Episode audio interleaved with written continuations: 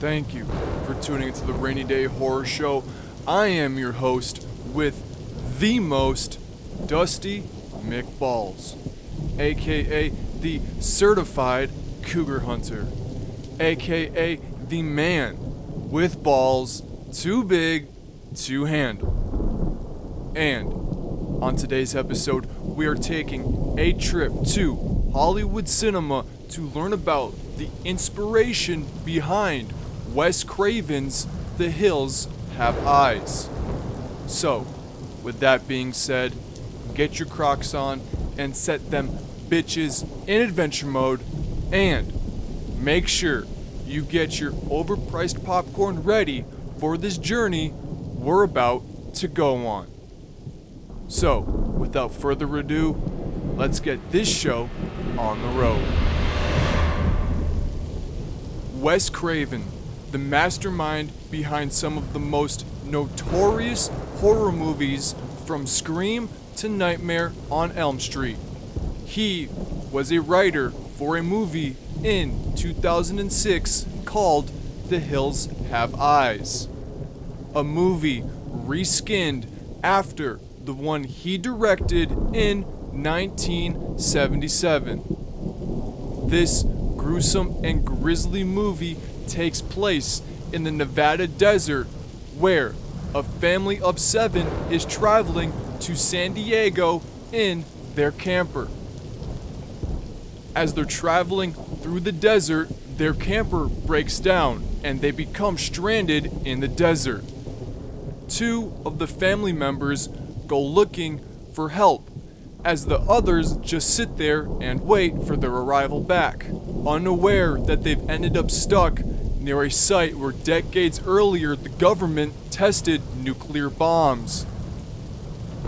As the movie goes on, the stranded family has to battle against a mutated, cannibalistic family that wants to kill them. This movie specifically got a 55% on Rotten Tomatoes, but that's not the worst of it. Wes Craven would later admit that he drew inspiration for this movie from the legend of Sawney Bean, a mythical leader of a cannibalistic cult that lived in a remote cave in Scotland. Now, this is a legend, so take everything I say and this story with a grain of salt. Sawney Bean was born in East Lothian roughly nine miles away from Edinburgh. Nothing was really documented about his early life, except he had a job where he tanned animal hides. But hard work wasn't really his forte. He ended up quitting that job and fled with his new wife to the Bennane Cave by Ballantrae in Ayrshire. The cave was the perfect hideout, having tunnels that ran around a mile long, and two times a day the cave's entrance would flood at high tide, making it almost impenetrable. The secret lair is where Sawney Bean would crack his evil plan. Without the ability or want to work an honest man's job, Sawney Bean turned to ambushing and robbing passing travelers. To make sure he wasn't caught, he made it evident to take the lives of every traveler he encountered.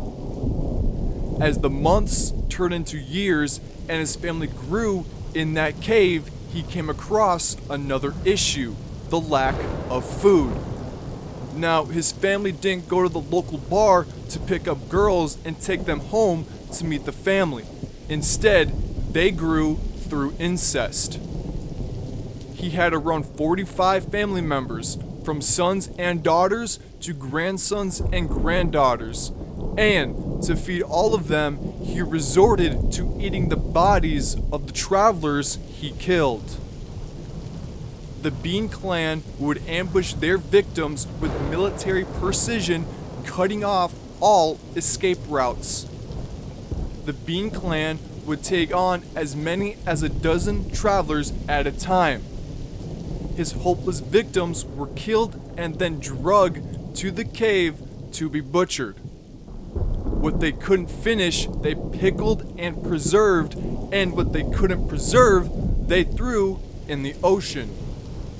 Those bodies that they threw in the ocean would eventually wash up on shore. Alongside that, the missing persons reports in Galloway kept rising, and the local authorities, not knowing that there's cave people, ended up accusing and hanging local innocent inn owners for the disappearances of those travelers.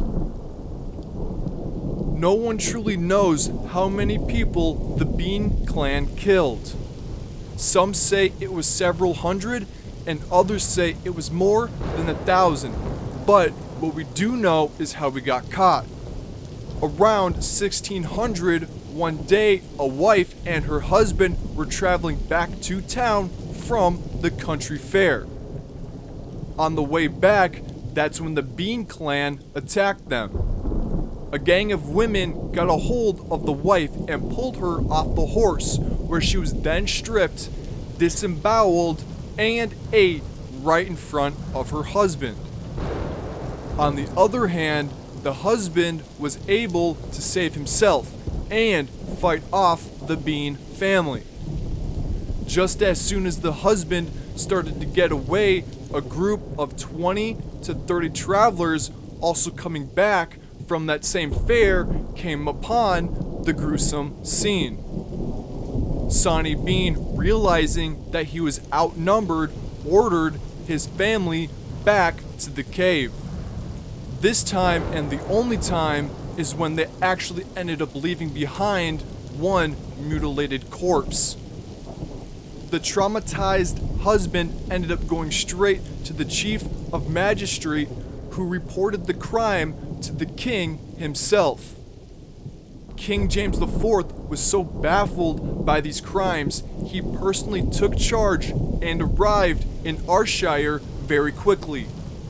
He led a small army of 400 men and a group of tracking dogs. At first, they couldn't find the Bean's lair, but as they were about to head back to Glasgow, a dog picked up on a scent, leading them straight to the unholy cave. The troops carefully entered the cave, and as they entered, they saw the most horrific sight man could ever see. On the walls of the cave, human body parts were strung to dry, and clothing jewelry, and other personal items of the victims were scattered on the cave's floor, along with piles of human bones. The beans tried to escape but had no luck since they went up against an army of 400 men. The Beans clan was arrested that day and were transported back to Edinburgh where they were locked up in a toll booth. Their crimes were so severe that they were not given a trial since it was obvious that they were the ones that were killing. 27 men were hung, drawn, and quartered, which is a slow and severe punishment where they cut all of their limbs off and make sure that the men bleed to death. The women and grandchildren, on the other hand, were forced to watch all 27 men bleed to death, and after that, the women and grandchildren were burned like witches. So, with that being said, I hope you enjoyed today's episode, and I hope you're having a wonderful week. If you haven't seen The Hills Have Eyes, I highly suggest it. I think it's a wonderful movie despite its awful rating, and just make sure you tune in this Sunday for another episode on the Rainy Day Horror Show. Stay frosty, stay foxy, and most importantly, stay safe. McBalls out.